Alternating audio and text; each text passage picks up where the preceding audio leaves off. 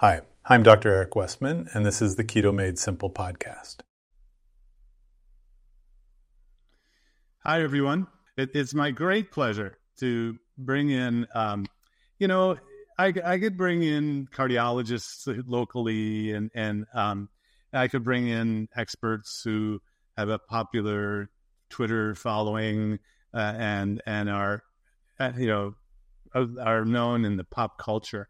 But you know that that's not my style.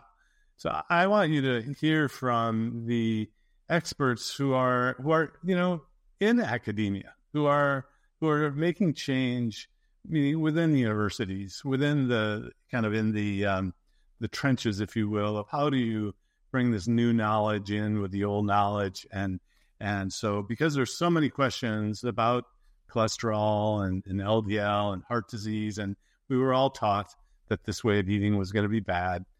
And there's some people who just won't ever shift to the new paradigm. Um, but it's my great pleasure to bring in a really a world class, uh, you know, the former Canadian Cardiovascular Society president. Uh, he, he's taught many.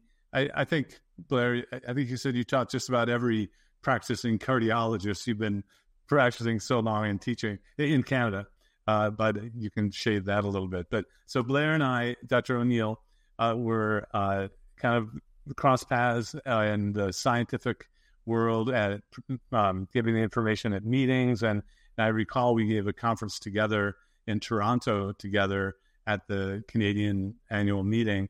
Uh, and it was great. I mean, it was packed. The cardiologists were were were so ripe and so ready for this.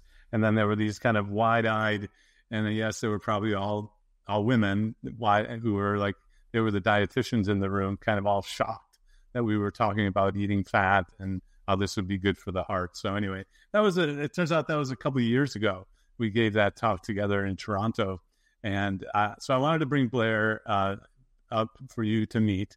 And um, what we'll do is have uh, Dr. O'Neill um, do a 20 minute, 20, 30, you know, however fast he talks, um, minute slide or no slide, sorry, just to uh, talk about where his experience, uh, you know, his personal experience, his experience as a teacher in the Canadian health system and academic world. And, um, and then we'll open it up for questions. But so it's my great pleasure. So, um, from the northern climes in Canada, I uh, want to introduce you to Dr. Blair O'Neill.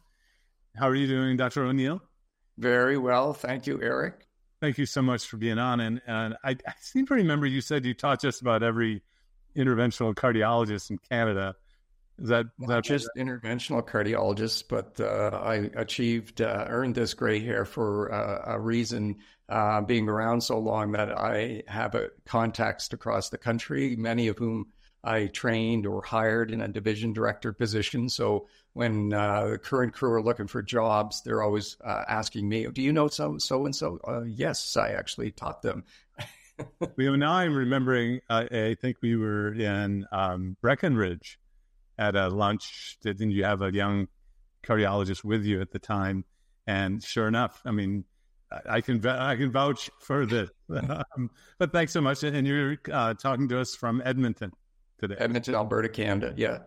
Fantastic. So well, I'm going to uh, say goodbye and come in. I'll be watching, of course. And um, uh, thanks for being out. So um, off uh, to you. All right. Well, thanks again. Invite Eric. I think you're doing a lot to clear up the confusion. In fact, uh, shameless plug, but because I uh, consider you so highly, uh, another resource that I'd recommend is this book of yours and Amy uh, that came out uh, just before Christmas, um, Your Carb Confusion. And, and I know that this is what this course is all about, is ending the confusions about carb. There's tons of resources on the, the internet about this. Uh, some of it is accurate, but uh, you're inundated with information, and some of it is not very accurate. So kudos to you for trying to get people on on the right path. Um, and another interesting story about the end your carb confusion is, uh, unbeknownst to each other, my wife and I actually ordered a copy of it. If I had been smarter, I would have uh, gotten you to sign a copy for Barb. Um, but you know, we're uh, we're big fans. So, uh, Eric has flattered me with a little description of my background, but I'd like to give you some more. I am a very traditional cardiologist. I'm an interventional cardiologist, so the guy that comes in at two o'clock in the morning when you're having a heart attack. Uh, but I've all, always uh, prided myself on uh, uh championing prevention, cardiac rehabilitation programs. Um, in my various leadership uh, roles, I, actually, I come from the east coast of Canada originally was div- division chief at Dalhousie in Halifax, Nova Scotia, and then was recruited to the University of Alberta in Edmonton to help open the Heart Institute um, there. Um, along the way, uh, was president of the Canadian Cardiovascular Society. Have lots of background in health policy, patient safety, and quality. So um, I think that has given me a lot of street credibility when my personal journey has brought me to keto. Um, again, personal practice. I've been a lifelong active person, runner, boot camper, you name it. Uh, love that stuff. Uh, love in my 50s to be able to beat the 30 year olds at boot camp because um, you don't get to be a cardiologist unless you're uh, ridiculously competitive.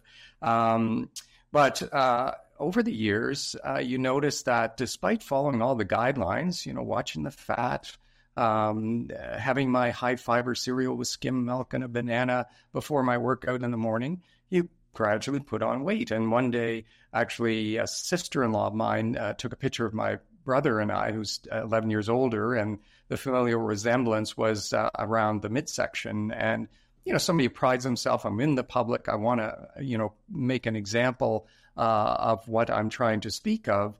Um, uh, it was very depressing. And I began to realize that, you know, what I'd been advising patients to do for many years wasn't really working, certainly hadn't been working for me. Um, and a colleague introduced me to this whole concept of keto. And remember, most doctors, and when you're dealing with your doctors, you'll find that they don't know a lot about nutrition.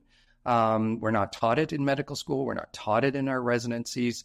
Um, so this is really a new field. What I knew about nutrition was from the dietitians uh, that I had worked with and had no reason to doubt, other than the advice they were giving me and the advice they were giving my patients wasn't particularly working. But I discovered keto and it worked, as so many of you are finding out or have found out already. Um, it works like a charm. And so you can't unsee that. And patients who are struggling with their weight, you want to help them. So, okay, let's try it. Um, and uh, it worked for my patients. Uh, and I expanded my knowledge, attended the meetings, crossed paths with experts in this area. Have been doing it since the early '90s, um, and uh, expanded my expertise. Read more around it, interacted with the experts, and have I think become one of those uh, experts as well that my colleagues come to. Uh, indeed, it was kind of funny because I would have colleagues in my group uh, chase me down the hall saying, you know, Blair, Blair um, I'm following your diet. Well, it's not actually my diet, but uh, you look great. Um, so that's my personal experience.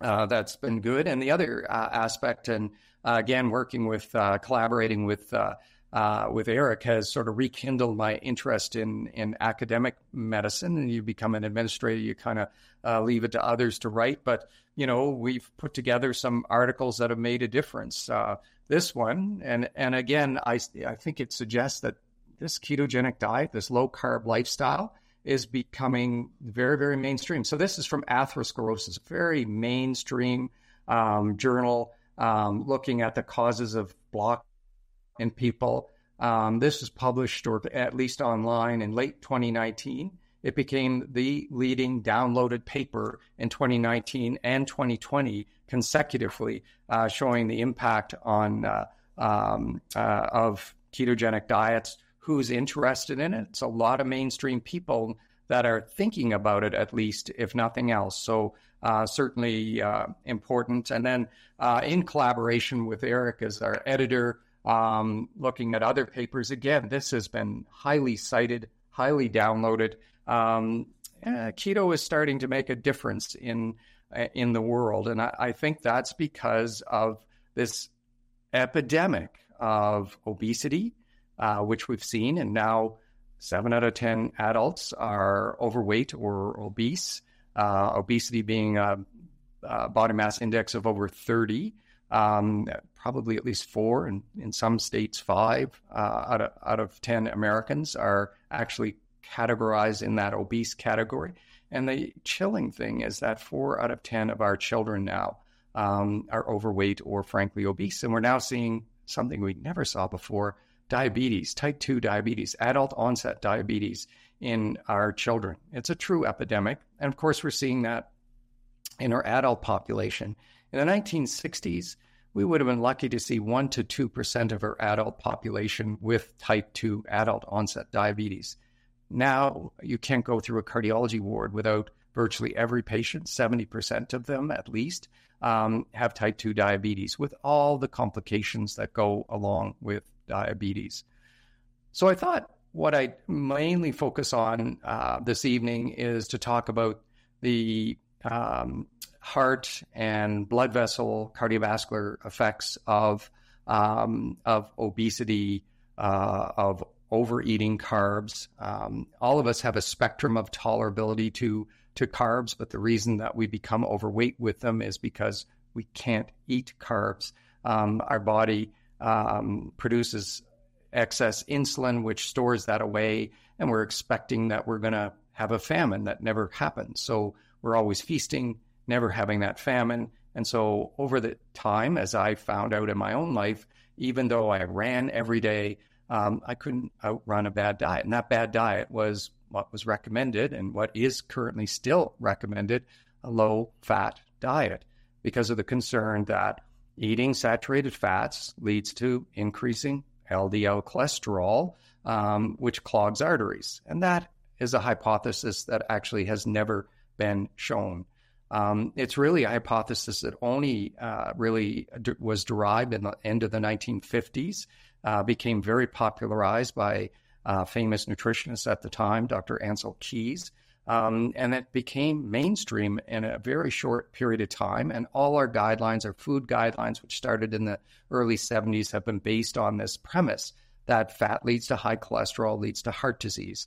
But really, uh, I've looked at the literature very carefully. There really is very poor evidence um, for that hypothesis. Prior to Ancel Keys, uh, there was lots of evidence that it's actually sugar in the diet that causes problems. Even in the late 1800s, it was well known. Some of the most famous um, physicians in history, uh, William Osler, um, who actually was a Canadian, but um, developed internal medicine programs in the United States at Johns Hopkins uh, University, wrote one of the first textbooks in internal medicine. If you read his textbooks from the time, it was clear avoid bread, starchy foods, um, eat healthy meats um, uh, if you want to live uh, to be a ripe old age. And somehow that got lost um, in in Europe. Um, it was well known before the Second World War, but again lost.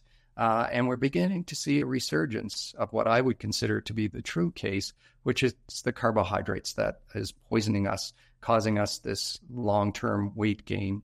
Uh, and essentially, the, the common mechanism is when you eat sugar, complex or simple sugars, um, insulin is produced. And if you just constantly take in uh, these nutrients, these sugars, your insulin level never goes down.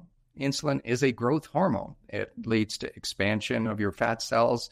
Um, it leads to, um, we now know that uh, cancers in women, one uh, out of two of them are related to overweight or obesity likely related to long, prolonged on insulin.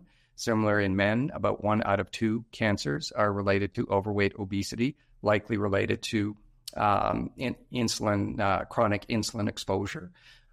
Insulin is a very important hormone, obviously, but any hormone that you're exposed to in excess for a prolonged period of time, you tend to become resistant to. So you become uh, insulin resistant. Uh, we call that state. Eventually, you become so insulin resistant, you develop type 2 diabetes. In in um, I wasn't sure. I had a little blackout here. Um, uh, in between that period of time that you develop frank diabetes, the insulin has very negative effects on your carbohydrate system. So if you have nice physiologic levels of insulin that rise and fall and rise and fall. uh, appropriate levels of fasting over the nighttime. Um, insulin is actually a protective hormone. It's anti-atherosclerotic. Um, but chronic exposure to high doses of insulin, high levels of insulin, um, makes it more prothrombotic, pro-atherosclerotic. Those white cells want to stick to your vessel wall, want to penetrate your vessel wall. Um, they tend to make your LDL cholesterol um, abnormal. They oxidize it, etc. Um, and so insulin in high levels actually becomes very counter-regulatory and, and very um, uh, bad for the system. And that leads to the cardiovascular diseases that we see are rampant now. So hypertension is probably uh, the main one, and we consider hypertension almost a normal process of aging. Um, since 80 to 85 percent of us will uh, develop hypertension. Well, uh, at least on the standard American uh, diet, we will. Uh, one of the things we find with the ketogenic diet, it's very effective at reducing blood pressure. One of the things that happen if you have chronic high blood pressure for a prolonged period of time, probably because it's associated with this growth hormone insulin, is your blood vessels actually become very hardened. This whole old concept that our grandparents talked about of hardening the arteries is a real phenomena. Once you get to that stage, it's very difficult to reverse it. But before that, when it's all related to increased nervous supply to the blood vessels, it's very reversible. And that's one of the things that we find that we can de-prescribe from our patients is their blood pressure medications because all of a sudden their blood pressure becomes very easy to control when they're on a low carb or ketogenic uh, type of diet. Another disease that's becoming very prevalent in uh, this uh, day and age is heart failure with preserved ejection fraction. So, in the olden days, I would say um, most heart failure was caused after several heart attacks, um, and your heart function was very reduced. And it's understandable that you would develop heart failure because your heart just isn't pumping uh, hard enough. But today, the most common form of heart failure, again, as we get uh, on in years, is heart failure preserved ejection fraction. So the ejection fraction is normal. Um, the problem is the heart becomes stiff because it's infiltrated with fibrotic tissue again, insulin is a pro-fibrotic um, uh, factor um, that uh, makes it difficult for the heart to stretch and accept the blood.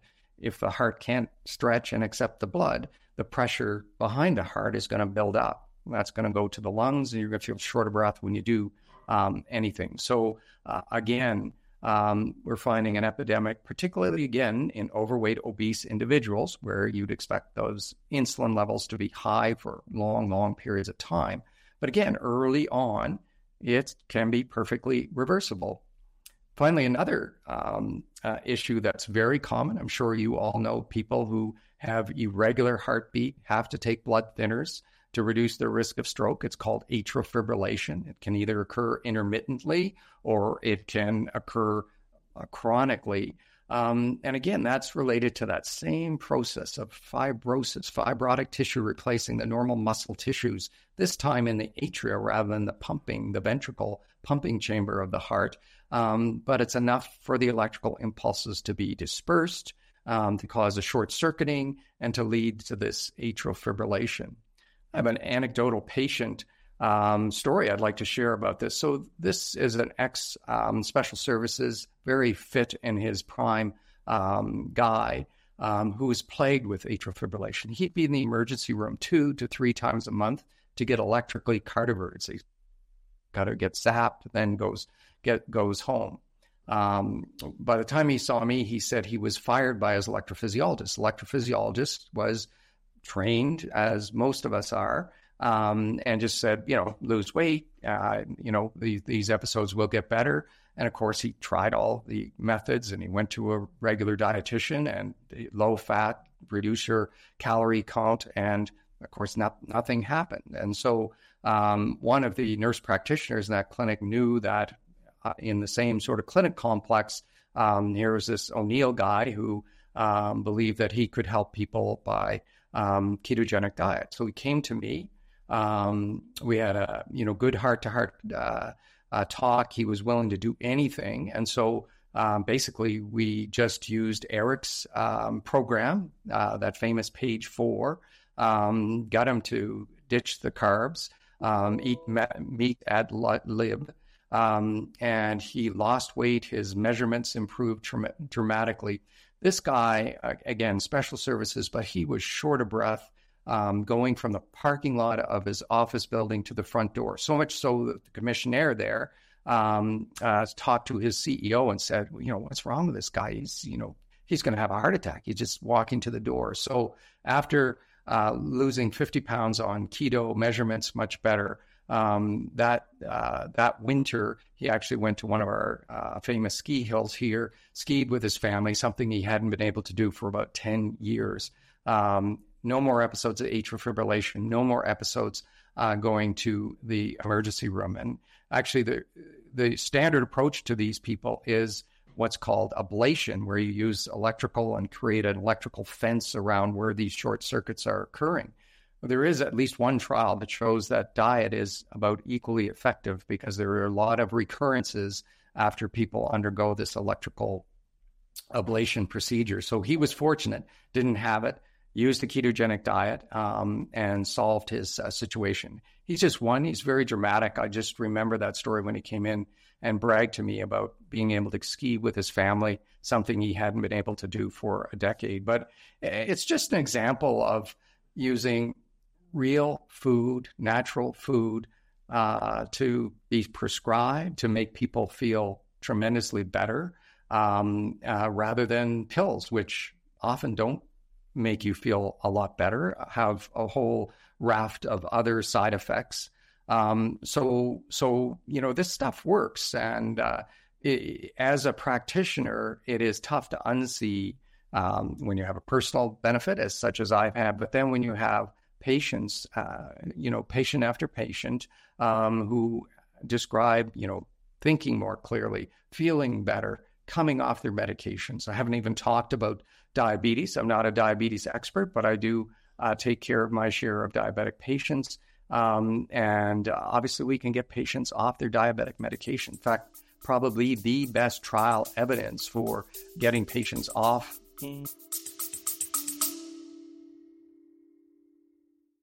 Welcome to Fuller Butts, a behind the scenes plastic surgery podcast. Yes, you heard that right. Join your co hosts, Dr. Sam Fuller and Dr. Dan Butts, board certified plastic and reconstructive surgeons, on an exclusive full access pass into the world of plastic surgery. Combining their expertise and training, Doctors Fuller and Butts will share medical insights, detailed explanations, and lighthearted humor to keep you entertained and informed.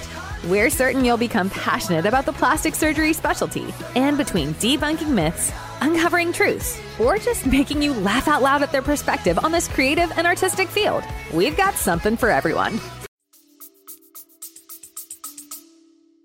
Um, for instance, um, is on a ketogenic diet. Um, and we know um, we haven't talked about the lipids, and I should really do that. I know Eric wants me to do it, and it is uh, an area of controversy. So, uh, again, just to step back um, uh, about the, the, lipid story, personally, I was an investigator in many of the original statin trials. So, the TNT, treating the new targets, that showed that we should get that LDL cholesterol down to 2.0. Um, and, uh, you know, that was, you know, replicated in patients with uh, coronary disease, not primary prevention, but in patients with coronary artery disease. Um, but we noticed in that trial that there were some patients, and we called this residual risk, that LDL, treating the LDL cholesterol and even getting it below 2.0 uh, millimoles per liter, 100 milligrams per cent. Sorry, uh, got to do the conversion rapidly. Um, there were still significant patients at risk. And who were those patients? Well, this other thing, HDL cholesterol, the good cholesterol, if it was low, um, particularly when we divided patients into sort of five levels of HDL, the two lowest levels really got minimal benefit from having their LDL cholesterol um, lowered. Now, not understanding why, what that really means, um, we were we look for well, then just let's find a molecule that'll raise the HDL. So actually, I ended up being chair of the global international study looking at a molecule called, which was going to be the next home run when combined with atorvastatin or Lipitor. Um, but unfortunately, as all good clinical trials do, there's a data safety and monitoring. I was on the endpoint committee. Um, and uh, it, it, basically showed that even though HDL went up 60, 70%, um, uh, the, the outcomes were poorer in that group. Obviously, we were raising HDL, but it wasn't functional HDL. We didn't know what the heck we were doing, is the bottom line. And now that we understand this whole process more, what's going on, those patients are all insulin resistant. They're all carb intolerant. Um, and um, they're not only is their HDL low, their triglycerides are often up. So when I'm looking, screening patients in the cath lab, what do I look at? I look at their cholesterol profile, their lipid profile, and I look at, I don't even really pay much attention to their LDL. I'm looking at their triglycerides and HDL, and oh, yeah, triglycerides abnormal, HDL low. Um, even if they are on a statin, if they have disease, I'm going to put them on a statin. It's the best we got until um, we can prove that simple diet alone will be effective. But uh, I can tell you what I know will be more effective, what I think will be more effective is getting them on a ketogenic or low carbohydrate diet to fix those triglycerides and HDL. And that's the most effective therapy we have. No pills um, have worked, um, and but we know from trials and we know from personal experience that if we want to fix triglycerides, HDL, as well as a number of other factors um, that lead to heart disease, um, the ketogenic diet is the best way to go. And I was just about to talk about diabetes and the same trial, uh, the Virta group from the uh, West Coast, although this trial was done um, in uh, University of uh, Indiana, um, and randomized patients to a traditional approach, face to face with a dietitian, low fat diet, versus a Virta trial um, using a ketogenic diet. And we were able to measure the fact that these patients, yes, they were actually uh, producing ketones in their blood. So they were being very compliant, very adherent uh, to their diet. Um, and again, they found that 50% of these patients were able to come off insulin if they were on it. 90% were able to either come off it or uh, re- reduce their insulin level. And many of the other diabetic medications actually were reduced. And again, that's the beauty of this diet is from a physician perspective, you can actually de-prescribe rather than prescribe. Um, and that's a tremendous advantage. And I know many of my patients, when I talk to them heart to heart, would prefer not to take pills if they didn't have to.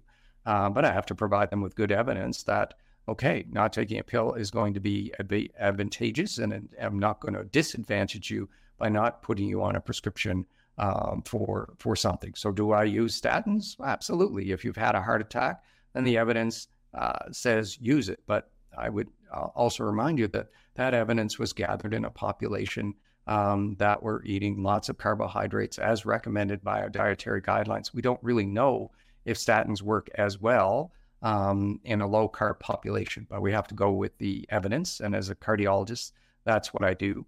Um, I'm really loath to use them in primary prevention. I would use all sorts of other strategies to avoid it, whether it's calcium uh, scores or um, uh, intermediate, thicknesses and ultrasounds of the neck. Um, and I think if you don't have atherosclerosis, then uh, the number needed to treat on a statin is very, very high. Um, and if you look at all the other metrics that we can measure, CRP levels, uh, measures of inflammation, um, triglycerides, HDL. And the one thing that goes up, and Eric has said this, it's unfortunate. The one thing that can go up in about a third of patients is the LDL, and everybody freaks out. Um, but in primary prevention, I'm not as concerned, and I'll use one of these other tests to try to reassure other practitioners that they're not going to blow up um, uh, because their L- LDL has gone up, and every other measure um, that we know is beneficial to patients in the long term um, is improved. And in diabetics, that's the hemoglobin A1C, or pre diabetics, that's the hemoglobin A1C that we just see so effectively treated. Um, and, and again, it's a sign of um, how the profession sometimes is misled by biomarkers. So you know, talked about LDL, but hemoglobin A1C is one of those biomarkers. We use it to measure how good we are at controlling um, the diabetes. But we're not really thinking about the root cause. So we can add insulin. You're already insulin resistant, but we can add more insulin um, and control your hemoglobin A1C. But in another year, you'll weigh more and uh, we'll have to use more insulin to reduce your hemoglobin A1C. Yet, if we treat you with diet, you weigh less, your hemoglobin A1C can go back to normal, often does, without medications. And we know insulin and other um, insulin producing, like the sulfonylureas, gliclazide, for example, actually um, uh, increase your chances of a, of a worse outcome, but they make your hemoglobin A1C better. So, again, that's an example of how we as a profession sometimes misinterpret uh, a biomarker um, because we're thinking of the wrong evidence and not thinking about, oh, what's the root cause of this? Can we fix the root cause of this? Um, and I think uh, those of us who practice ketogenic medicine and low carb lifestyles are trying to think about how do we address the root causes of many of these diseases, whether it's high blood pressure, whether it's heart disease, whether it's heart failure, atrial fibrillation, or diabetes.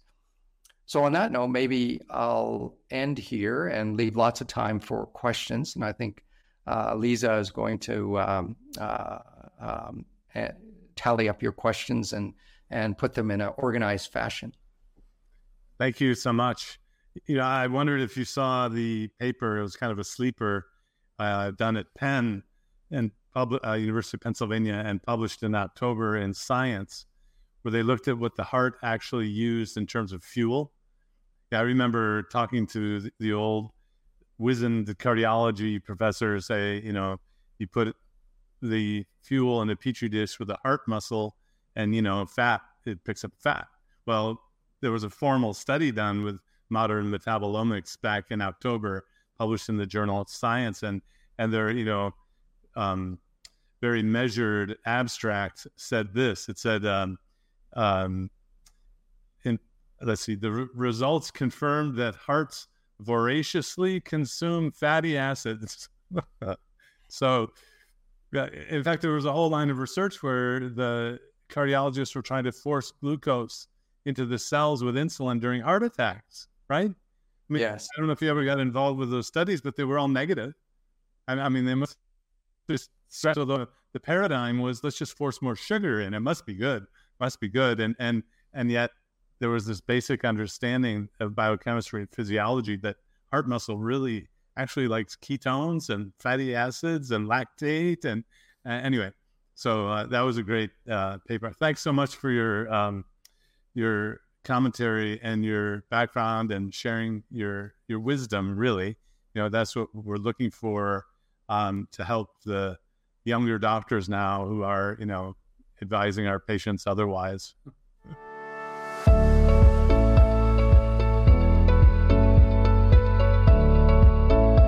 If you enjoyed this video, be sure to like, subscribe, and hit the notification bell, and check out adaptyourlifeacademy.com.